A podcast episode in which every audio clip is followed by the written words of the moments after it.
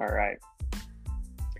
Welcome to today's episode on Life in the Front Office. I'm your host, Jake Hirschman, here with Ashley Chalk of Complexity Gaming, uh, VP of Partnerships, and really excited to talk to her about her career path, her journey, and how she got to esports. And uh, I feel like with with a couple of the people we've had on the podcast, their journeys always go through pro sports, entertainment of some sort uh, prior to getting to esports. Uh, I We'll, we'll, talk to Ashley about her journey, but I don't think she woke up a gamer. Uh, we'll, that may surprise us. We'll, we'll see. But I know she was a student athlete, so um, my guess is not.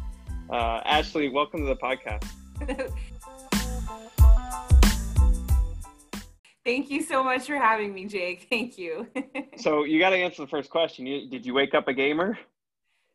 no, I did not, but I did wake up Christmas morning uh, when I was uh, how old was I? Six and a half years old, living in El Paso, Texas, um, screaming excitement um, when I opened up my NES Nintendo system and uh, stayed up all night playing Super Mario Brothers. But um, you know, I um, I always laugh with these guys, you know, these professional gamers on the PC gaming. Like, who knew that it was ever going to evolve to that? But um, the reality is like my extent still is probably Mario Kart um, uh, from that standpoint. But uh, but yeah, definitely didn't wake up a gamer, um, but definitely have an appreciation for it. All right, so uh, our listeners are probably going. I don't necessarily want to know uh, who your favorite Mario Kart player is, but I'm going to ask you anyways. So uh, I was a I was a big uh, Toad fan because okay. Toad went super fast. I don't what's what were what was your go to? It was Luigi, just because I love okay. to hear all the sound effects when they would say his name Luigi, and I'm not going to do it to um, give my older sister one more thing to make fun of me about. Um, but yeah, it was Luigi. that's great. That's that's probably the backup. So I, I, I definitely respect that decision. All right, let's dive into a little bit of your career path uh, because it, I, it's probably a little bit unorthodox in the sense of you know going from the pro sports world. Uh, and at the end of the day, our industry is sports and entertainment. A lot of people sometimes forget about that. We call it sports business, but it's sports and entertainment.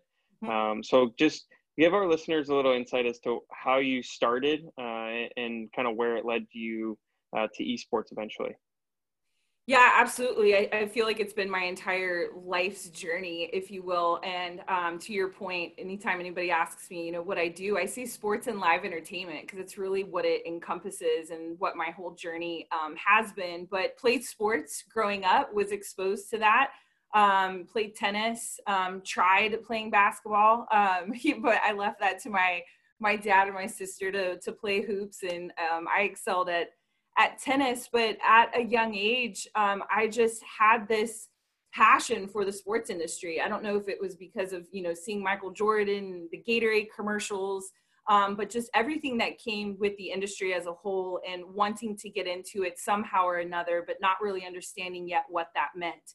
You know, when I was in school, these sports business management, you know, programs that they didn't exist, you know, from that standpoint. So for me it was playing sports and continuing to you know set those goals of understanding you know what is it going to take for me to to dip my toe into this industry. And where that first opportunity came was actually with an internship with Walt Disney World.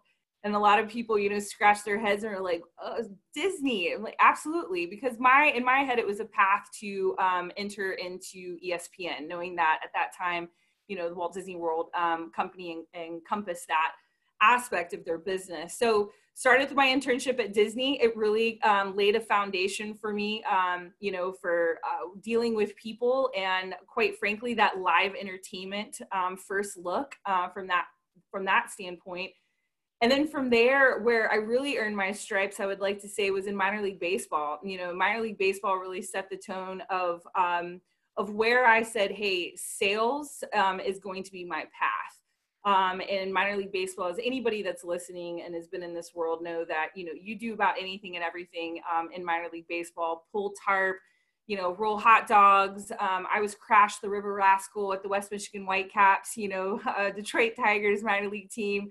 And um, you really understand that. And that's where i hit the ground and had incredible leadership um, and, and, really knew that hey sales was going to be the path for me um, and knowing that sponsorship too was going to be um, eventually where I wanted to land into. um, again, that uncon- unconventional path, but I think very much, even though I've experienced different um, entities, it's definitely been a continued path for me in my growth in, in sales and partnerships. And so from there, I got the opportunity to work for International Speedway Corporation, uh, which is now obviously under the NASCAR umbrella, but started at Daytona International Speedway and out in California at Auto Club Speedway um, racetrack.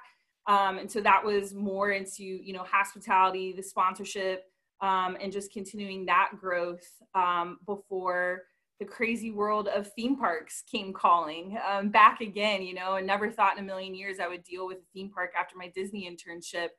Um, but was able to open up Legoland Florida Resort, work with another incredible IP understand you know opportunities to continue to develop successful partnerships for that park and beyond that for the merlin entertainments group portfolio um, did that for a couple of years and loved and it i gotta um, i gotta stop you real yeah. quick because legoland our, our co- one of our co-hosts pat gallagher famously started his career at SeaWorld, right? So okay, there you go. uh, now he wasn't he wasn't selling partnerships and, and whatnot. He'll tell you his was a little bit different.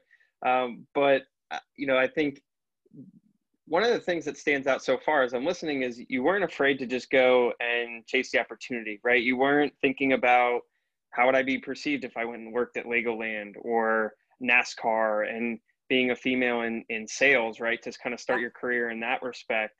Mm-hmm. Um, talk a little bit about that perspective or that approach that you had as you started to evolve through some of the roles that you did yeah i think that I, my foundation was set from my dad you know and i think my, my dad was somebody that i looked up to of how he started his career um, you know came from nothing and worked his way you know through through college and becoming an executive at general motors. And you know that got instilled in me at a very young age. So when those opportunities were put in front of me i worked them for every last bit and tried to just be a sponge in learning and always would quickly pick up on who I needed to lean on um, to continue my growth. You know, whether it was from a mentor standpoint, a leader, or somebody else that was just absolutely phenomenal at what they did within that sales and sponsorship standpoint, um, for me to continue to observe.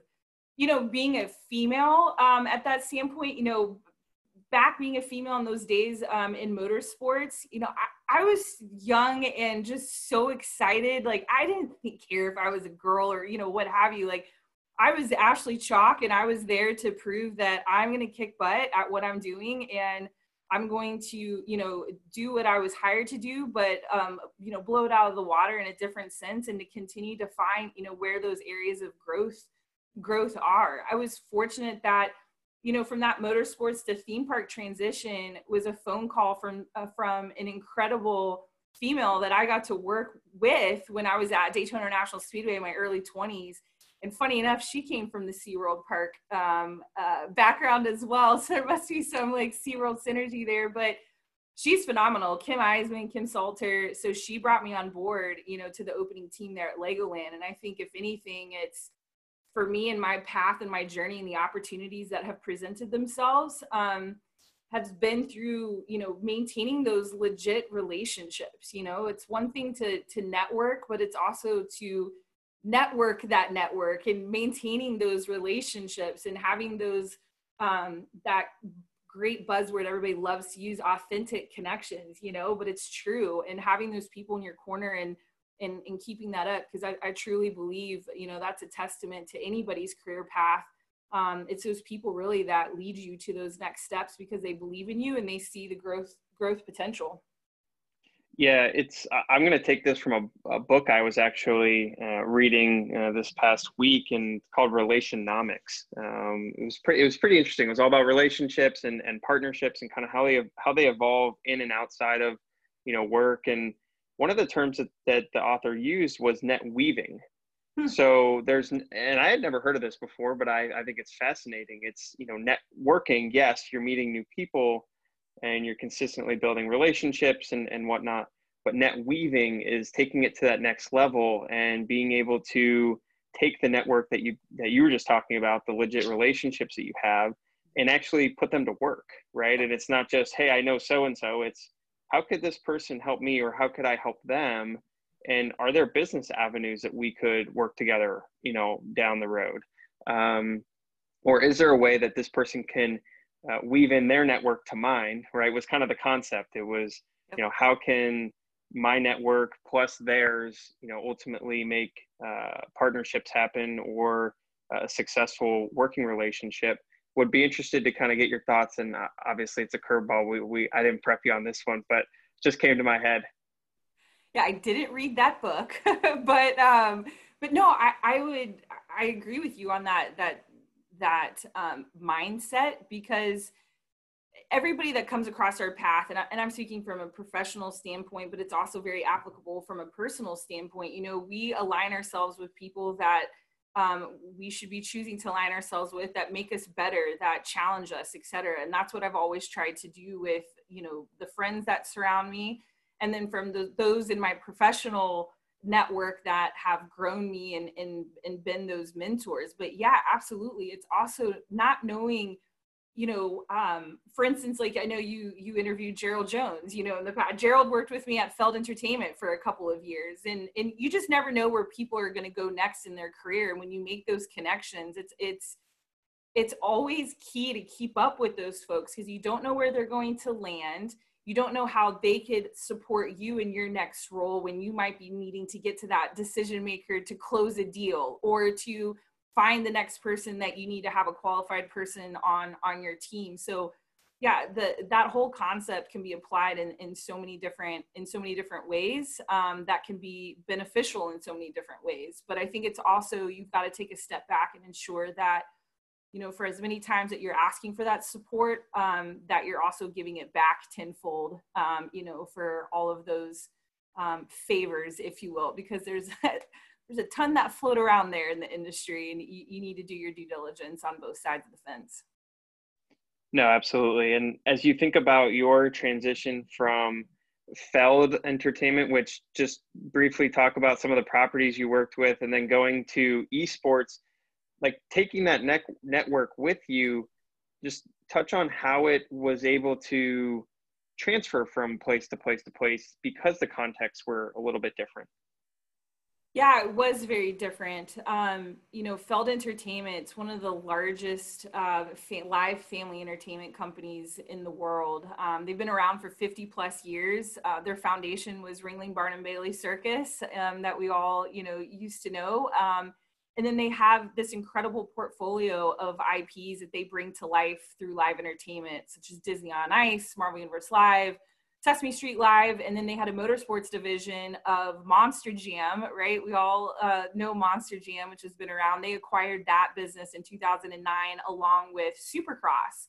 um, the two wheel dirt bike racing. So it was an incredible opportunity again to be with a company that had this diverse portfolio to sell against and i i had that same experience when i was at merlin entertainments group you know legoland theme parks was just one of many in their toolbox um, within their portfolio that i was able to sell against um, so already like having that like that mindset if you will of having a broader uh, approach when you're looking at opportunities from a partnership standpoint so from an esports piece now, you know, complexity, what drew me to complexity um, was it's in that same piece. Even though complexity is one team within esports, complexity has a portfolio of nine plus different games that we either compete in or we're creating content around which is a huge point of differentiation for our team versus some of the other teams which may only be you know uh, competing in League of Legends or just Counter Strike, you know, from that standpoint. So um, that's a great um, uh, transition piece, you know, for me to have that. And then that network from live entertainment, it's reconnecting with those folks and allowing them to reimagine what live entertainment, what that definition of live entertainment means when it comes to esports. Because at the end of the day, esports is live entertainment. It's just consumed in a different capacity you know from that standpoint when you're watching them live on these twitch streams competing it is a form of live entertainment so it is um, just a, a, another um, language that you have to educate folks on and um, you know hold their hand and lead them to the water if you will um, to understand that. But it, it is it's just another form of live entertainment. And so there was just a natural trans um, transition from from those connections and, and maintaining those and having those conversations and reintroducing them to a new set of opportunities. What's been the biggest difference working in esports now for a couple years to where you've understood the audience a little bit differently right or uh, the platforms well enough to to to say hey this is kind of the foundations of esports, right? Uh, there's a lot of complex aspects of it, whether it's the platform itself that some people understand very well, some people don't at all, um, or wouldn't even know where to access, you know, it, uh, as opposed to you know partners wanting to get involved and understanding the audiences uh, that are tuning into these live entertainments. Yeah. So just to clarify, I just started in esports this year. Um, so nothing like starting in a new industry, um, you know, in 2020 and right when a pandemic hits. But um, with all that being said, you know, from the esports, um, you know, reach um, and the demographics and everything that it has to to offer to someone, it's it's truly can be customized down to what is that partner, especially if we're speaking from a non-endemic partner looking to get into the esports space you know right what are you trying to accomplish from that standpoint? Because what's so unique about esports is that there's so many different ways that you can bring that story um, and create that narrative um, and bringing that to life. Um, yeah we have all of the incredible live activation um, components but you know looking just from complexity from a team standpoint you have the team associations that a partner can get involved with and how that evolves can be a, a plethora of different things um, going back to obviously our team complexity we we have the competitive roster of folks that are competing so you have that dynamic but we also have another bucket of content creators and influencers that can um, that are still com- that still um, gaming from like a Fortnite standpoint or Valorant, et cetera, but they're not in those big competitions. But what they can do is bring a brand to life in a completely different way, um, you know, for an organization and become an extension of that narrative when a brand comes in to partner with um, one of the teams um, within complexity or within a specific um, team itself. What's really unique about esports, a really crazy stat is 81% of folks that um, watch video games um, are or compete in, ga- in video games um, from a casual gamer standpoint are just following one um, genre or one gaming title. So it's very interesting when you again when I'm having conversations with brands and they hear that sometimes then they start to say okay well a team like complexity and these teams that have that type of diverse portfolio with all these different gaming offerings and these content creators can really provide a broader um, approach to how they start to activate uh, within this space. Um, but yeah, it, it's a it, it's a multi-prong approach. I mean, it's it, it is it's that that 360 approach that you hear a lot of people talk in in other industries, but really getting it um, refined um, based on what they're trying to accomplish. Yeah, you know, I was thinking you did start in 2020 but 2020 is like four years so we'll just count that. It seems like, like it. We'll count that as four years of experience in this book right now. Um, you know as you think about the the places in which you've moved i think I, I find this always fascinating right? Going from different place to place to place kind of through your journey uh, for you literally coast to coast right? La to florida. Um, what's been the biggest piece of advice you've been given or that you would give along the way about you know transitioning from from one place to another?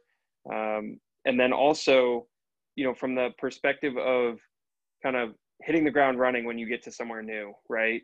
Just like you have been at complexity uh, what's that one other piece of advice that you would give to people who are going to go and start something fresh and they got to hit the ground running and make that impression uh, right away yeah. So to hit on your first question of going like coast to coast and, you know, just using those experiences, um, you know, I, have just always learned to be flexible. Um, you know, when you approach a, a new opportunity coming in there to be open minded.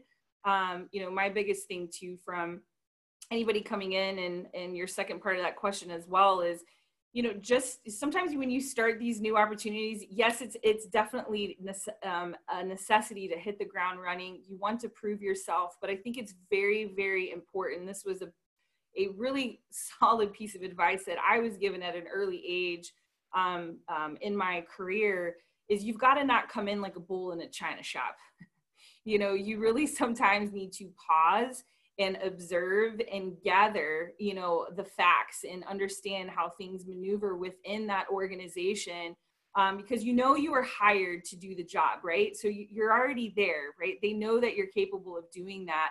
Um, but you also need to pause and understand really then that that how the company, that culture, how the team that you're with, how everything is being um, integrated in to ensure that you're going to be um, as successful as possible. Because especially when it comes to partnerships and sales, no matter where you're at, working from home, you know, West Coast, East Coast, or, or what have you, first day on your job or six months in, into your job, all of the teams around you all of the different key stakeholders all the different business channels within that that organization that you represent play such an important role in the success of launching a partnership retaining that partnership renewing that partnership etc so you know starting off and coming in and taking a step back and knowing where you need to start building those key relationships and not coming in like a bull in a china shop is really it's a it's a long term play um, from that standpoint. But um, I I'm a huge encourager of you know people you know taking those risks of moving to new locations to experience those new job opportunities as well because that that's what grows you with those experiences as well and that's why i'm a firm believer in internships as well um, you know we're going through an interview process right now for some open roles on my team and it's just so exciting being able to talk to so many folks from all different types of backgrounds not just esports backgrounds but seeing a lot of these you know younger 20 something year olds that really have invested their time in internships and and you know what that has done for them um, to give them that grit to just get after it and want to do what it takes you know to be successful. Yeah going back to that internship comment what's one thing that you learned from disney that you've taken with you throughout your career? Patience. Oh my, patience. Lots of patience. When you get asked what time is the three three o'clock parade on a daily basis, um, you know I, the the empathy that you have for these dads and moms that look extremely stressed out, you know, allowed me to go back and say thank you to my mom and dad many times over for all the years they had to endure, you know, taking me to Disney. But I, I, truly believe it was just a new level of patience. You know, I worked on um, the attraction side, so I wasn't kidding around about you know Space Mountain, and I, I really did work at Space Mountain.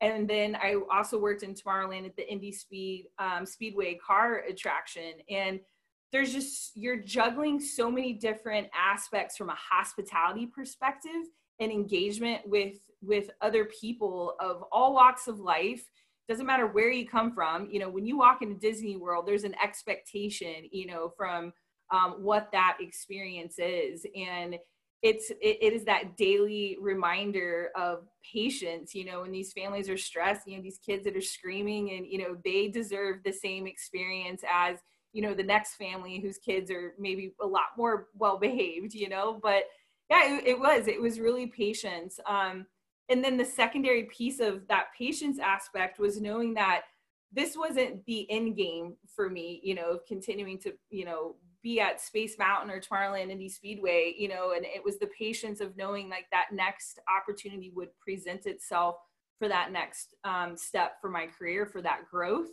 um, from that piece. So yeah pa- patience would be would be the be the lesson learned from that Well, and to that last point you made, and then we'll get into some rapid fire, of course. But you know, the, the last point you made was yes, the opportunity will present itself, but there's kind of that misconception of like you can't just sit back and do nothing and expect it to come. Correct. There's a little bit of like a fine balance of, you know, not aggressiveness, but just um, the the approach that needs to be taken to build the network, build relationships, etc do good work, obviously, uh, and then kind of just have the eyes wide open kind of thing, right? Mm-hmm. Uh, or the ears open, I should say.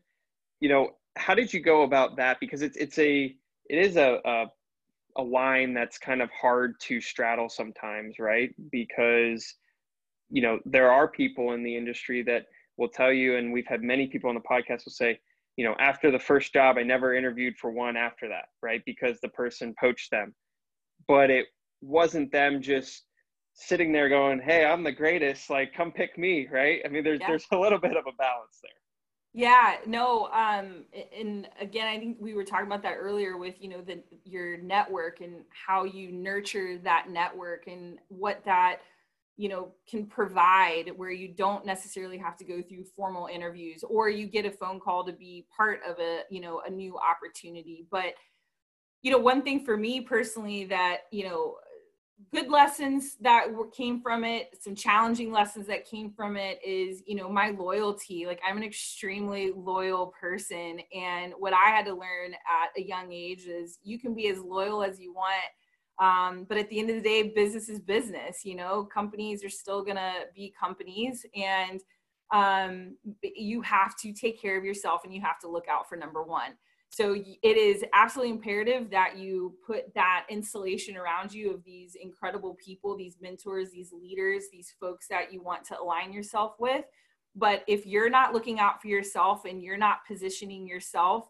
and being the biggest advocate for yourself no one else is going to do that for you um, from that standpoint. So um, yeah, it's it is unbelievable to think that people still sit back and say, "Well, I did this, so somebody's going to come find me or what have you." Like I just don't know how people operate in that capacity um, because it's just you know they must have amazing luck. Um, but uh, yeah, you you have to work for that. You have to continue to prove yourself, and you should always be in that mindset. I don't care if you're an SVP CEO or you know your name's on the front of the door, right? You still there's still a position that you have to play of if your name's on that door to represent um, you know that hard work because you want that team behind you to have that same mindset you know to continue to succeed you know from that standpoint but yeah it's it's you got to look out for your and be your number one advocate in positioning yourself because nothing's just handed to you uh, from that bit. There there's work that goes into it. Always always hard work will will then yield results right? So yes. uh, i think a perfect segue into a good rapid fire to wrap up the episode. Uh, you talked about number one uh, and we started this this episode off asking about if you were a gamer. So now that you've been in esports for a little bit What's your favorite game?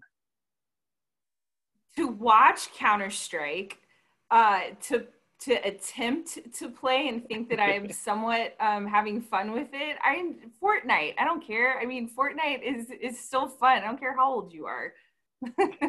That's great. Okay, uh, obviously Disney with the theme parks there. You've got your different shows with Feld, uh, Legoland. What's the fa- what's the favorite theme park and and also ride to go on? Oh man, you're really putting me on the spot here. So. Uh, from a theme park ride, I will have to say Rock and Roller Coaster at what was used to be known as the MGM Studios, but now the Disney Hollywood Studios. I'm a massive fan of music, so to have Aerosmith blaring into your ears while you're doing an upside down roller coaster loop um, is right up my alley. So, um, absolutely from that standpoint. Favorite theme park. Um, my favorite theme park is actually in the UK. It's called Thorpe Park. It was one of the parks within the Merlin Entertainment's portfolio and the reason why is because they had coasters there um, that were even crazier and faster than what you could find at Cedar Point. So that's that's what different different guidelines, different different rules. I mean, I, don't know. aero aerodynamics must have played a played a, a, factor in that one. All right, so you talked about um, you know going from from opportunity to opportunity. Uh, what's the place uh, outside of the United States that you would like to go to? That I would like to go to that I have not visited quite yet. Correct. Oh, yes. that is a excellent question. Um, oh, wow. I think about this often, but I would have to say um, uh, South Africa. South Africa is a location um, that I've always wanted um, to go see. The beauty. Um, actually, we had a colleague at Feld that was from there as well. Um, but South Africa has been a place that um, I've, I've wanted to see for a multitude of reasons because of the beauty and everything that it, it consists of. Um, my dad got to go there um, during his career, but unfortunately didn't go, wasn't able to make that trip. uh, from that standpoint. But that would be a next location, and I absolutely love traveling out of the country, so um, that would probably be at the top of the list. Oh, that's great. Uh, all right, you've got esports, you've got live entertainment, you've got NASCAR. What's one sport that you haven't been involved with that you're like, oh, that's really interesting. That that business model is kind of different or unique. UFC. Oh. Yeah. Go you just going to Fight Island, right? I mean Yeah. I um I, I mean I yeah, I started watching UFC back when they had, you know, just the three rules, you know, no biting, eye, eye gouging, and then, you know, the other one. And um, it's just been an incredibly fascinating business to watch grow um, and what they've accomplished. I know it's a it's a very violent sport to to many, um, but at the same token, I think from looking at it from a business aspect of how it's grown, how they've evolved to within this pandemic in 2020 to still continue their fights and still to capitalize on their brand um, has been uh, has been impressive. So yeah, the UFC has always been one that I, I, keep my eye on with what they do from a partnership integration and um, uh, everything else in between. No, that's super interesting. Um, all right, everyone talks about going to you know their favorite live event, you know the Super Bowl or or this concert or that. What's the favorite live event that you've been to? Oh, when I I will never forget the feeling. Um, it was when I was walking into the National College Football Championship game when University of Texas was playing Alabama. Um, I had an awesome boss back at Auto Club Speedway that knew that I was a huge Texas Longhorns college football fan and um, took me with his family to that game. And I, it was just an energy that I hadn't experienced before and obviously as we all work within this incredible industry we've all been afforded some um, some pretty amazing experiences to see different things and experience different things. Um, but for some reason that one was something i had just never felt before. Um, and just love the the crowd the energy. Um, probably had a lot to do with the passionate alabama fans and the passionate texas fans. But um, even though that was the game, Colt McCoy got hurt in the first quarter, and you know I put my hoodie up and pouted like a two-year-old when he walked off the field. I still had a great experience, and it was definitely um, a, a, moment that I'll never forget. Walking into that stadium and being part of that, uh, being part of that game. All right, last question for you. You know, as you think about the the various sports that exist from an esports perspective, um, what's what's kind of the next one you got your eye on in terms of whether it's a game, whether it's you know uh, it, it might be a, a different league and a different sport, but something to attract a different audience. That's a great question. I mean, it's a it's a big conversation that's being had of you know it's it's not necessarily what the next sport is is how are we continuing to humanize the world of esports? You know what are what are we doing to continue to attract a new viewer, right? The new demo that isn't the hardcore gamer and not even maybe the casual gamer. And it's being accomplished thus far, you know, with these partnerships that are happening that Twitch has done during New York Fashion Week with Burberry and broadcasting, you know, live fashion show. The music integration that's coming in, where you've got concerts like Travis Scott did a concert prior to one of um, the tournaments, you know, and having that type of integration that live entertainment component, the traditional live entertainment component is probably the best way to put it.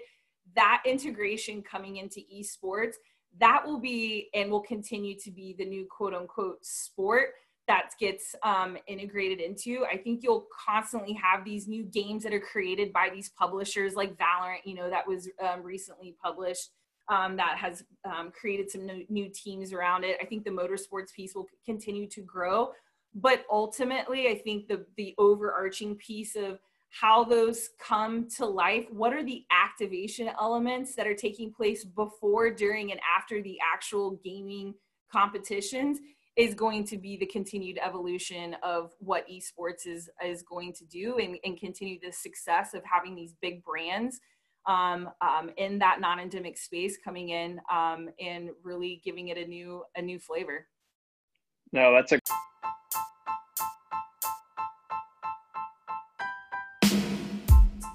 great insight, and uh, I know our listeners will appreciate that. We'll all keep our eyes open for the next thing.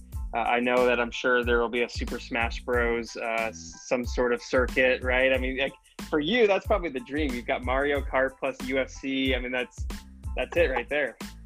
Well, it's it's incredible to see on the collegiate level. I mean, the Smash Brothers, uh, excuse me, Smash Bros. Um, on the collegiate level is booming. I mean, these schools that have these teams that are competing, um, you know, all over the country. So who who knows what what will evolve. never know, never know. Yep. Um, as you you know appreciate the appreciate the time, uh, the insights. Uh, really enjoyed hearing about your journey. And I know our listeners will as well. Um, Ashley, thank you so much. You bet. Thank you, Jake.